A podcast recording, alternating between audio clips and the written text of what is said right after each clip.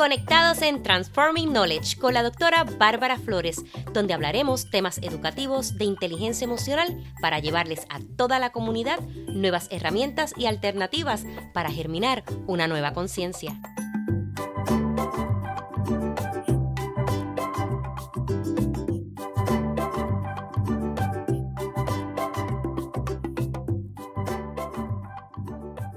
Saludos a este tu espacio Transforming Knowledge soy la doctora Bárbara Flores, especialista en liderazgo educativo e inteligencia emocional, autora del libro El liderazgo escolar y la inteligencia emocional ante la crisis social. Hoy me encuentro con una persona muy especial, Scarlett Mateo, que nos va a estar acompañando en el episodio número 13 de la segunda temporada, titulado ¿Cómo llegué a ser un influencer en las redes sociales inconscientemente? les cuento que para mí es causalidad, no casualidad, el yo encontrarme hoy aquí en esta entrevista con Scarlett Mateo. Primero que todo, muchísimas gracias por haber aceptado mi invitación. ¿Cómo te encuentras hoy? Encuentro muy bien, gracias a Dios. Gracias a ti por la oportunidad de tenerme aquí. Es un placer y me enorgullece muchísimo estar aquí sentada contigo hablando de temas que nos gustan a ambas. Así que vamos a ver, vamos a ver qué vamos a hablar en el día de hoy. Bueno, pues mira, hoy vamos a hablar de los influencers, dentro de otras cosas, pero antes de eso, yo quiero que tú me cuentes sobre ti. Bueno, mira, Bárbara, yo soy dominicana, dominicana de pura cepa, como dicen, nacida y criada en República Dominicana. Llegué a los Estados Unidos a los 18 años con una mente muy clara de lo que quería. Quería estudiar, quería prepararme. Siempre supe lo que quería, siempre fui muy madura en ese aspecto de mi vida. Y me apunté de una vez en la universidad a aprender inglés. Comencé a trabajar justamente en la compañía en la cual trabajo hoy en día. Y tengo tantas anécdotas de ahí porque no sabía nada de inglés. Entonces, como que... Esa fue tu escuelita. esa fue mi escuela. Esa fue mi escuela donde aprendí a desenvolverme, a contestar un teléfono, a hablar con otra persona, a pronunciar nombres en inglés que nunca había escuchado. Pero sí, no fue fácil pero tampoco fue imposible porque eso le agradezco esos seis meses de escuelita y fue donde me, como dicen, me pulí con el inglés definitivamente. Y luego me apunté a la universidad, como cualquier ser humano, tuve altas y bajas, cambié de carrera dos o tres veces porque no encontraba realmente qué era lo que yo quería hacer, pero sí siempre supe que era por el lado humano, por el human services, por el servicio humano, por ahí era que quería irme. Entonces comencé como social worker, pero después en la universidad cerraron la carrera. Después me cambié para maestra y decía como que, no, yo no sé enseñar, como que la metodología de enseñar como que no es lo mío. Luego no, que quiero ser enfermera. Siempre era como por el lado humano. Hasta que dije, no quiero hacer nada de eso, quiero ser psicóloga. Y por ahí me fui, gracias a Dios como te digo, altas y bajas, eso es un proceso normal en un ser humano, tener cambios emocionales, cambio de carrera y demás. O sea que no se sienta mal si usted está pasando por eso, eso es normal.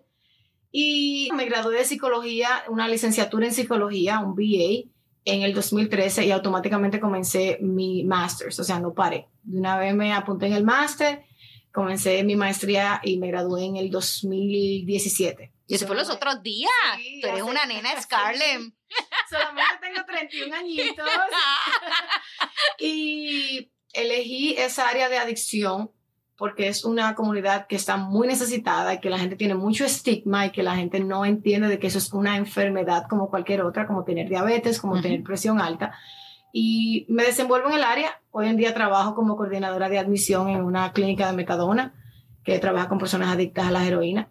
Y me gusta muchísimo el área. Si tú me preguntas cuál es tu, la población que más me gustaría trabajar, van a ser adolescentes. Siento que hay mucho que hacer en, la, en los adolescentes.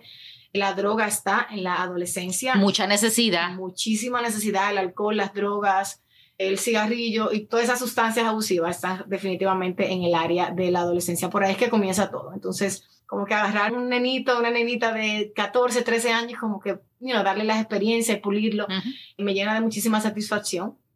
Y esa soy yo, estoy casada, no tengo hijos. Y pronto, pronto, pronto. y actualmente, como te dije, tengo un full time en las mañanas de 6 a 2 de la tarde y tengo un part time en las tardes donde trabajo con adolescentes y ahí me desenvuelvo también haciendo más o menos lo mismo que hago en las mañanas, pero solamente con pacientes en específico. O sea, no tengo como una cartera de pacientes muy grande, solamente tengo seis, siete pacientes ahí en las tardes. Oh, bueno, tienes la carrera bien clara, porque tú decías, yo quiero estar en servicio y ahí estás. Pero, aquí viene el pero, también Scarlett es influencer en belleza, moda y estilo de vida. Cuéntame esa otra faceta de tu vida. Bueno, mira, desde muy temprana edad puedo decir que mi mamá me llamaba, los dominicanos que escuchan esto me van a escuchar, o los hispanos, me llamaba Barajita. Barajita es una persona que le gusta ponerse muchas prendas, muchas, muchos collares y muchas... Eh, como las gitanas. Exactamente, como las gitanas, muchos brazaletes y demás. Y siempre como niña utilizando los pintalabios de las mamás y las ropas y no sé qué. Los zapatos no nunca mucho porque yo siempre he sido muy grande y mamá es una persona pequeña. Pero te voy a ser muy sincera, siempre tuve eso dentro de mi, de la comunicación que quería comunicar. Yo recuerdo cuando niña siempre decía que iba a estar en la televisión, que iba a comunicar, que no sé qué, que iba a tener un programa de niños, que le iba a enseñar en una pizarra y todas esas cosas que uno cuando niño tiene esa ilusión. Y te cuento que fue hasta el 2013 cuando yo inconscientemente pasé por un proceso de sobrepeso, algo que lo hablo, pero no me gusta que la gente como que tome influencia de mí por ese tema, aunque es un tema muy bueno de desglosar por la salud y por todo lo demás. Yo tengo diabetes, entonces tomé mucho peso y decidí hacerme una cirugía para perder el peso, perdí todo el peso. Entonces, en ese proceso de yo perder el peso, yo ver mi cambio diariamente, físicamente, yo comencé a tirarme fotos. Diariamente yo me tiraba una foto. Perdía una libra, me tiraba una foto. Perdía cinco libras, me tiraba una foto. Entonces fue algo como que inconscientemente yo fui enganchándome con la gente, con la comunidad sin darme cuenta, como te digo, fue algo como que, ay, Scarlett, pero tú se has bajado de peso, que tú has hecho. Yo siempre fui muy clara y muy transparente, nunca de que no, que dieta, no sé qué, no. Yo traté, Bárbara, todas, las, dietas. y realmente no pude. y eh, también pastillas, Scarlett. Traté pastillas, traté todo. Todo. No sé si tú te acuerdas del shake, que era que tú le hacías un shake, shake de la comida como un polvito. Yo traté absolutamente todo.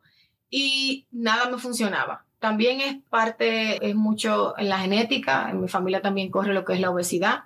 Y es algo que lo digo, la obesidad no es un estilo de vida, es una enfermedad. Hay tipos de obesidad, obesidad 1, obesidad 2. Entonces, en ese cambio, en ese transcurso de fotos y no sé qué, como que yo lo fui haciendo y como te digo, inconscientemente, y la gente comenzó, ahí salió lo que fue Instagram, en ese tiempo fue que Instagram se lanzó, entonces uno ponía la fotico ahí, la gente le daba like y no sé qué, y te decía qué bonita, entonces has perdido peso, y yo siempre fui muy transparente en eso de, estoy perdiendo peso porque me hice una cirugía. Ahora bien, la cirugía no es mágica, hay un proceso detrás de comida sana, de hacer ejercicio, de tomar agua y un proceso que no es como que, ay, me hice la cirugía y voy a perder 200 libras de hoy para mañana. Todo fue un proceso. Entonces, en el 2015 creo que es donde sale eso de fashion blogger. Y ahí ya Scarlett era fashion blog sin darme cuenta, te soy muy sincera. wow. Una cosa te llevó a la otra. A la otra, así fue. Entonces, ahora ya le llaman influencer, pero antes era fashion blogger, travel blogger. Todo era como con la definición de lo que tú hicieras. Si era moda, era fashion. Si era de viajar, era travel. Si era de comida, era foodie. O sea, cada quien como que tenía, tenía su nombre. Entonces yo decía como que fashion blogger, pero todavía yo no sentía como que yo me definía haciendo eso. Porque yo entiendo y respeto mucho esa es una profesión. Ser, ser bloguero o influenciador en cualquier área que simplemente ser un influencer es, es impactar, un tema, claro, impactar a la comunidad que tú, a donde tú quieres llegar, tener un tema concreto. Por eso te digo, si es de comida, vas a impactar a las personas que siempre están buscando esos restaurantes. Si es de moda, lo mismo, la gente que le gusta vestir económico, como yo siempre me he enfocado en vestir como que, you know, bonito y a un buen precio. Entonces, yo lo, lo hice de manera inconsciente hasta que me senté un día y busqué lo que fue mi propósito, que es lo primero que uno tiene que saber a la hora de uno lanzarse, no solamente como influenciador, sino con lo que tú quieras hacer con tu vida. En todo en la vida. En todo. Lo primero que la gente, entonces mucha gente me decía, oh, yo quiero ser fashion blogger, ¿cómo lo hago? Yo tenía una listica ya, Bárbara. Yo decía, ¿cuál es tu propósito? ¿A quién te quieres dirigir? ¿Cuál es tu target? Y se lo mandaba. Cuando tú decidas eso, no solamente para ser blogger de moda, tú vas a poder hacer lo que tú quieras en tu vida. O sea, tú puedes tener un propósito de que quiero ir a la universidad. Ok, ¿qué vas a estudiar en la universidad? ¿Quién te quiere dirigir? ¿Quieres hacer una carrera de dos años, de cuatro años? ¿Quieres hacer una maestría, un doctorado, así como tú? O sea, todo en la vida yo entiendo que está de la mano de lo que es un propósito. Eso es correcto. Entonces, esa es la parte de influencia, Pero, ¿qué te digo? Me desenvuelvo mucho en el área, he tenido diferentes transiciones, diferentes transformaciones. Yo siento que la gente no, no, puede quedarse estancada solamente en un tema. Hay espacio para crecer, hay espacio para ser mejor cada día, para impactar otras vidas de manera directa o indirecta. Y como siempre lo digo, con yo solamente inspirar o impactar a una persona diariamente. Ya te ganaste el cielo. Ya, ya estoy completa. Estoy completa. Así es, así es. Scarlett, en esa misma línea, ¿tú crees que, pues mira, no hay que estudiar para ser influencer? Yo puedo ser influencer y ya, y con eso yo puedo vivir, o qué tú crees, o la persona debe estudiar? ¿Qué, qué tú me cuentas de yo eso? Yo entiendo que la persona, en este siglo de vida, las personas deben de prepararse, ante todo. Siempre tener un backup, como yo digo, siempre tener un segundo plan. ¿Por? Porque si una cosa no trabaja, tú tienes que tener de dónde eh, sustentarte económicamente. O sea, yo entiendo que la parte financiera en una persona es muy importante. Y sí, hay muchas influencers y muchas blogueras de moda y muchas personas que viven de lo que es el social media, el medio social, Instagram, Facebook, Twitter y todas esas redes que nosotros utilizamos. Pero eso no lo es todo. Y yo te lo digo de manera personal porque uno tiene siempre como ese vacío, como quiero más, quiero hacer más. Entonces, por eso yo mi recomendación es a las personas, a los adolescentes que están subiendo ahora, al que escuche esto, es que siempre trate de estudiar y de prepararse, porque eso es lo único que te va a asegurar a ti una estabilidad emocional primero, porque si estás mal económicamente, emocionalmente también vas a estar mal. Correcto. Y siempre siento que hay tiempo para hacer todo en la vida. Siempre hay tiempo de tú ser, trabajar en tu área, como yo que trabajo en mi área todas las mañanas y tengo el tiempo en las tardes, algunas tardes de trabajar en lo que me apasiona, en lo que me gusta. Y te tengo otra cosa, Bárbara, he decidido fusionar esas dos cosas. He Ah, decidido fusionar. ¿Cómo? Cuéntame. He decidido fusionar lo que es lo que yo estudié con lo que me gusta y me apasiona. O sea, eh, soy influencer en las redes sociales de belleza, moda y estilo de vida. ¿Cómo puedo unir eso con lo que yo estudié? Bueno, yo puedo hablar de autoestima, que va de la mano de lo que es moda. Yo puedo hablar de, de muchísimos temas. Yo puedo hablar hasta de organización, de cómo organizar tus outfits, de cómo trabajar tus emociones, de cómo trabajar tus afirmaciones positivas. O sea, son muchos temas de los que van de la mano. No solamente como que, ay, voy al armario, voy a coger una ropa y me la voy a poner. Todo eso está, y entiendo, y tú que sabes más de eso que yo, trabaja junto a tus emociones y eso es lo que yo trabajo diariamente. Entonces, yo siempre digo que como dependiendo cómo uno se sienta, uno se viste. Entonces es bueno también trabajar lo que son las emociones, las afirmaciones, y va de la mano de lo que es ser influencer en las redes sociales. Yo en mi estilo de vida, ¿qué te puedo decir? He hablado de lo que es cómo mantener una bonita comunidad en las redes sociales. La gente me dice, oh, Scarlett, tú no tienes haters. Yo no promuevo nada para obtener haters. No, porque todo lo tuyo es positivo. Exactamente. Aunque esté mal un día y me puedo ver vulnerable a situaciones como me he visto, o sea, mi esposo ha estado enfermo, yo tuve un accidente, o sea, hay cosas que sí, que requieren de que las personas entiendan que uno también es humano. Yo no soy mortal porque estoy detrás del teléfono. Entonces, eso también conecta mucho con la comunidad, el tú ser un poquito transparente. Y yo entiendo que uno siempre publica lo que la gente quiere ver solamente. Y entiendo que también lo malo las personas tienen que verlo. O sea, no solamente, sí, siempre positivo, siempre positivo, pero cosas que sean serias, así como, ah, mira, yo tuve un accidente hace dos semanas y me pasó esto y esto, oren por mí, no sé qué. O sea, hay gente que toma algunas veces eso de relajo porque entiende de que engancha con el otro de esa manera de pena, pero no estamos aquí para que me cojan pena, sino para que tú entiendas de que yo también soy un ser humano que paso por muchísimas situaciones, pero continúo. O sea, Eres eso no me va a auténtica, parar, no me va a claro. parar. La resiliencia mía es más que me caí, tuve un accidente, estoy en terapia, tengo esto, hay que seguir adelante. Y eso es siempre lo que yo trato de impulsar a la gente, aunque yo tal vez no me estoy sintiendo tan bien, porque si yo no me estoy sintiendo bien y yo publico algo positivo y una gente me dice gracias por eso, eso me llena y me da muchísima satisfacción. Sí, como yo siempre digo, cuando yo voy a enseñar todos los días, yo le digo, ¿saben qué? Yo de la puerta hacia afuera tengo que dejar todo. Y esto es un escenario para mí. Así que uno tiene que saber cómo manejar esas emociones en ese momento. Y Scarlett, te pregunto, ¿fue fácil conseguir todos los seguidores que tú tienes? ¿Cómo lo hiciste? Porque los adolescentes se creen que me conecté. Ah, y otra cosa, se creen que toda la gente que está ahí son amigos, Sí, porque en tu caso es positiva la experiencia, porque tú traes cosas positivas, pero yo sé que no para todo el mundo es igual y me gustaría que me hablaras un poquito sobre eso. Mira, Bárbara, no es fácil. Eh, estar en las redes sociales también tiene sus cosas negativas, no todo es tan fácil como se ve. Yo entiendo que, como te dije al principio, lo primero que tú tienes que tener es un propósito. Eso te va a ti a llenar completamente en el sentido de que las personas que te sigan te van a seguir porque tú tienes un propósito definido. Lo segundo que yo siempre digo es que hay que tener constancia y disciplina. O sea, sí, hay gente que tiene millones y millones de seguidores, pero eso no es de la noche a la mañana. Hay que tener paciencia, eso es un proceso. O sea, sí, tengo 60 mil seguidores en todas mis redes sociales. Me ha costado muchísimo. ¿Cuánto tiempo aproximadamente, Eh, Scarlett? yo tengo casi cuatro años trabajando con mis seguidores, pero han sido seguidores a puño, han sido seguidores que yo me lo he ganado uno a uno. Sí, hay muchísimas maneras fáciles, como todo en el mundo, de adquirir seguidores, pero al fin y al cabo, ¿de qué me vale a mí tener 200 mil seguidores donde 50 mil son un robot que no me van a contestar ni van a interactuar conmigo?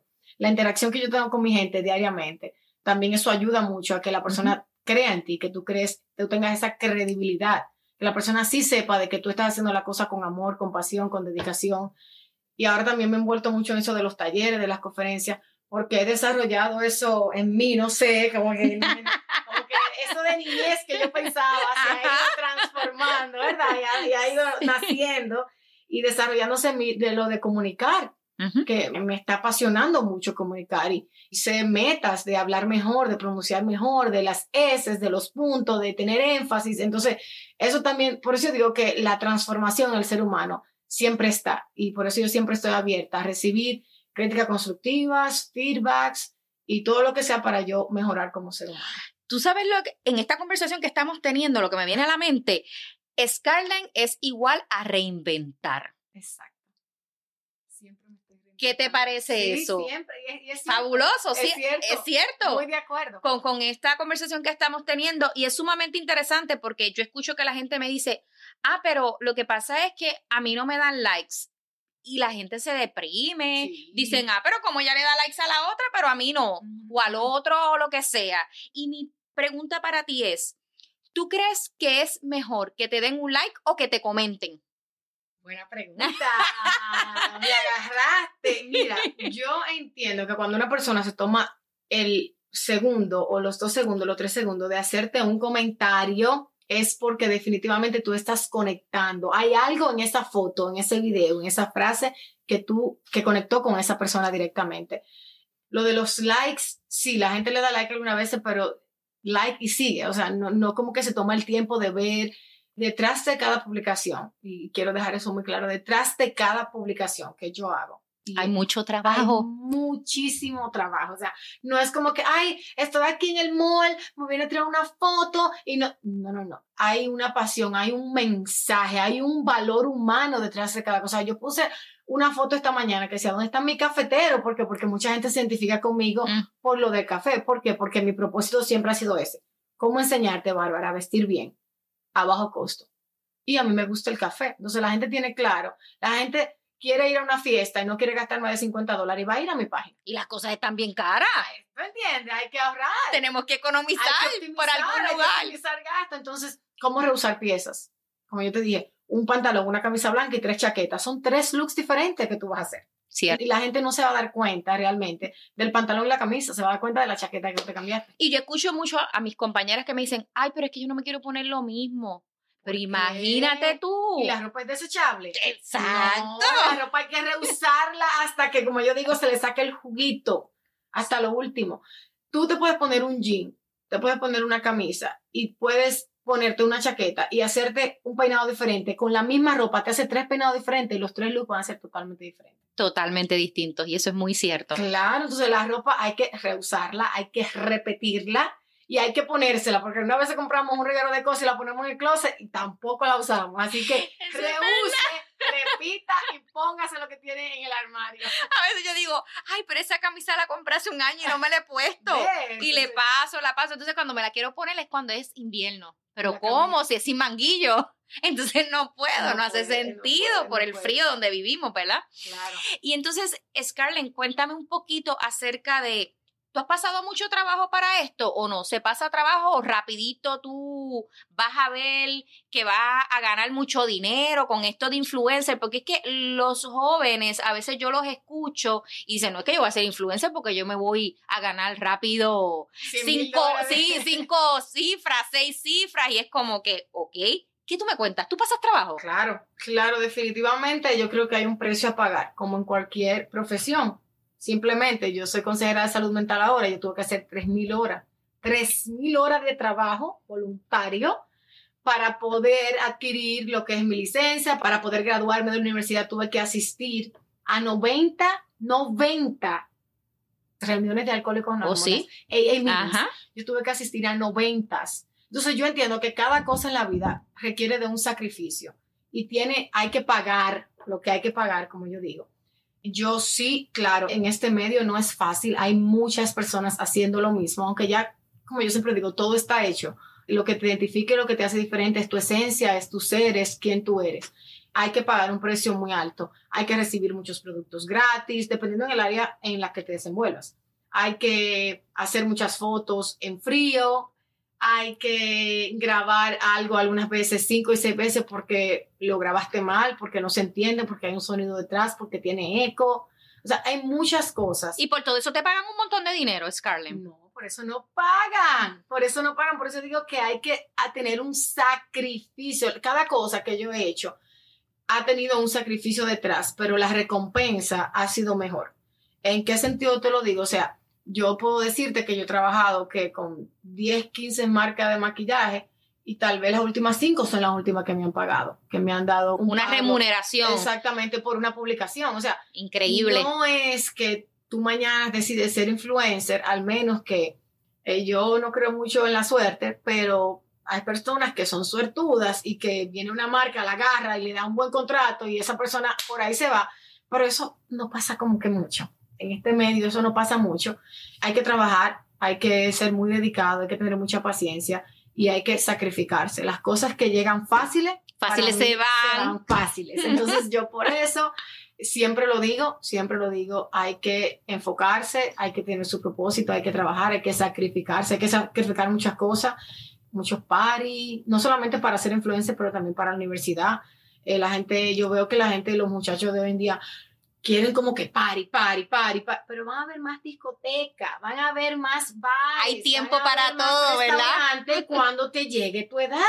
Y yo siempre, mi mamá siempre me decía, no, es que no, es que tú vas a vivir cada etapa. Y yo te puedo decir, Bárbara, que yo viví cada etapa. O sea, yo no te puedo decir que en este momento a mí me hace falta de que irme a una discoteca. Porque ya yo, ya yo fui. Bueno, pero Scarlett, déjame hablar de tu mamá, Belkis. Es que es una mamá de grandes ligas. Yo tengo el gusto de conocerla.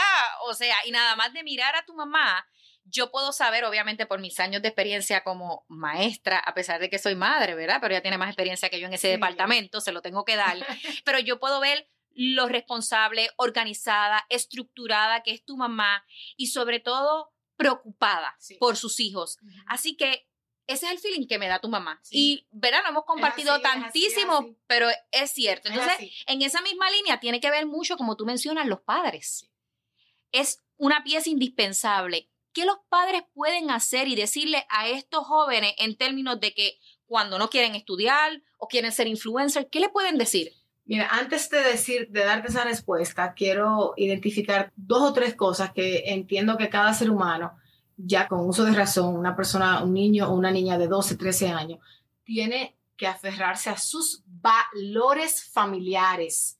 No dejar que nada ni nadie le diga, tú eres esto o tú vas a hacer esto o esto te define. Tus valores familiares son lo que te inculcan tu mamá y tu papá y esos y si te lo están diciendo tu mamá y tu papá es porque ellos quieren lo mejor para ti tu moral. Jamás la dejes, nada más juegues con eso. Eso no tiene precio, eso vale, eso no tiene un valor. Eso es algo que tienes que tener también muy en cuenta. Y tu dignidad, ya sea como mujer o como hombre, la dignidad de una persona tampoco tiene precio. Entonces, en este mundo del influencer, muchos se dejan llevar por el voy a hacer esto, voy a subir una foto semi desnuda porque eso va a tener más enganche, porque la gente le va a dar más like, porque me voy a hacer viral y porque voy a ser famoso. Entonces, ¿dónde quedan tus valores, tu moral y tu dignidad? Entonces, aférrense a, los muchachos que me escuchen y a los padres a inculcarle eso a sus hijos. Yo nací y, no me crié en el mejor matrimonio porque yo soy, vengo de una familia divorciada, pero siempre tuve claro eso. Siempre tuve ese miedo. Hay que tener temor a la dignidad, a los valores, hay que tenerle temor. Esas son palabras que tú le tienes que tener temor porque cualquier persona puede venir a influenciarte de una manera rapidito que tú ni cuenta te das y tú caes. Negativa y te fuiste y se te olvidó el valor. Lo importante es fomentarlo y tú tenerlos ahí bien firmes. Y a los padres eso, inculcarle a sus hijos de que estudien, de que se preparen, como digo, siempre se pueden hacer más, de una cosa, siempre se puede hacer más de una cosa. Si tu profesión en un momento cae porque hay una recesión económica, porque te dieron layoff en el trabajo y tu pasión es lo que te va en ese momento a, dar una estabilidad financiera, bueno, ya tienes las experiencias, así que lo puedes hacer. Pero sí, eso a los padres, por favor, ser influencer no es la mejor carrera. Es una carrera, no lo puedo denigrar porque es una carrera, se trabaja mucho, hay muchas cosas detrás, como bien te dije, en cada publicación hay un esfuerzo, que si estás escribiendo tienes que saber que no hay ninguna falta ortográfica. Entonces, no es como que quiero ser influencer y no soy bachiller o no sé nada, no puedo desarrollar ningún tema. O sea, yo soy influencer, pero yo tengo que tener base. O sea, tú tienes que tener una base para tú puedes sentarte a hablar hasta, hasta con una amiga. O sea, que la gente que te escucha hablando diga, no, pero mira, esa muchacha definitivamente se puede aprender algo de ella. Porque de nada te vale decir yo soy, tener un millón de seguidores coger 10 mil likes y 200 mil comentarios y al fin y al cabo tú no, tal vez no sepas ni escribir tu nombre. Entonces, por eso digo que la preparación ante todo es lo que te va a llevar al éxito. Scarlett, esto ha sido, tú me has contestado todo esto, esto ha sido maravilloso en tu entrevista y de verdad que Scarlett es igual a reinventarse. Mi última pregunta para ti, ¿quieres añadirnos algo, darnos un consejo? Dónde te pueden conseguir. Yo estoy en las redes sociales, en todas mis redes sociales, como Scarlett Mateo.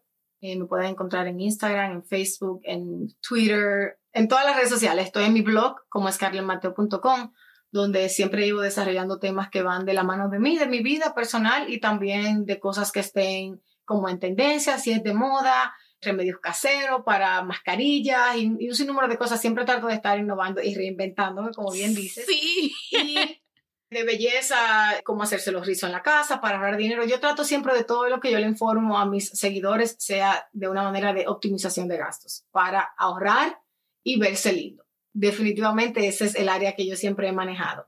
También estoy en acceso total. Algunas veces voy a ir a colaborar también en el segmento de belleza, moda y estilo de vida.